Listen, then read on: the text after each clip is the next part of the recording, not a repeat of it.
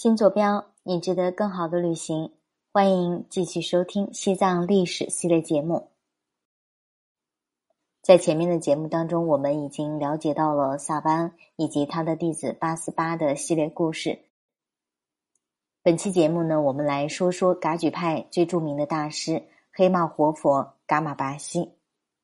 在萨迦派取得藏区的统治地位之前，藏区势力更大的就是噶举派。噶玛巴西还有个名字叫做确吉喇嘛，生于西康。十一岁时，他跟从喇嘛棒扎巴出家，起名为贝钦波确吉喇嘛。经过十年苦修，密法功力日渐高深。僧徒有五百多人，被尊为噶玛派法师。他前往乌斯藏，在楚部住了六年，修缮寺院，并使其兴盛。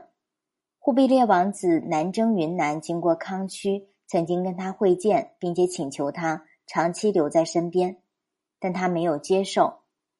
由于他的声望，次年皇帝蒙哥汗召见了他，并因他改信佛教。蒙哥汗对他十分崇信，请求他留下。但他观察到时势将有变化，请求准许返藏。蒙哥汗赐他以金印、白印，还赐他一顶金边黑帽。因为噶玛巴西的师祖堆松清巴在修法时常戴一顶黑帽，所以后人呢就把他开创的噶玛噶举派，所以后人干脆就把他开创的噶玛噶举派称为黑帽派。自蒙哥汗赐送金边黑帽后，就正式的被称为噶玛噶举金边黑帽派。一二六零年，蒙哥汗去世，成吉思汗的后裔分成了两派，出现了阿里不哥和忽必烈两位汗王。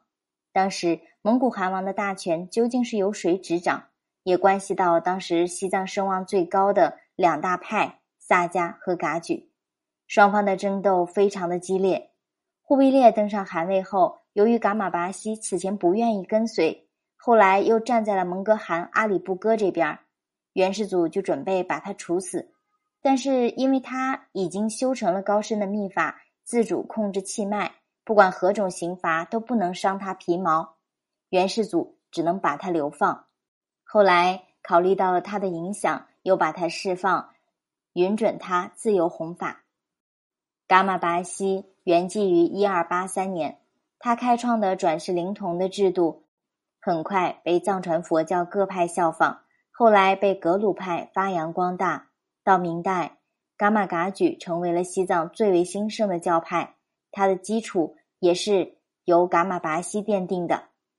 本期节目我们就先讲到这里，感谢各位朋友的收听。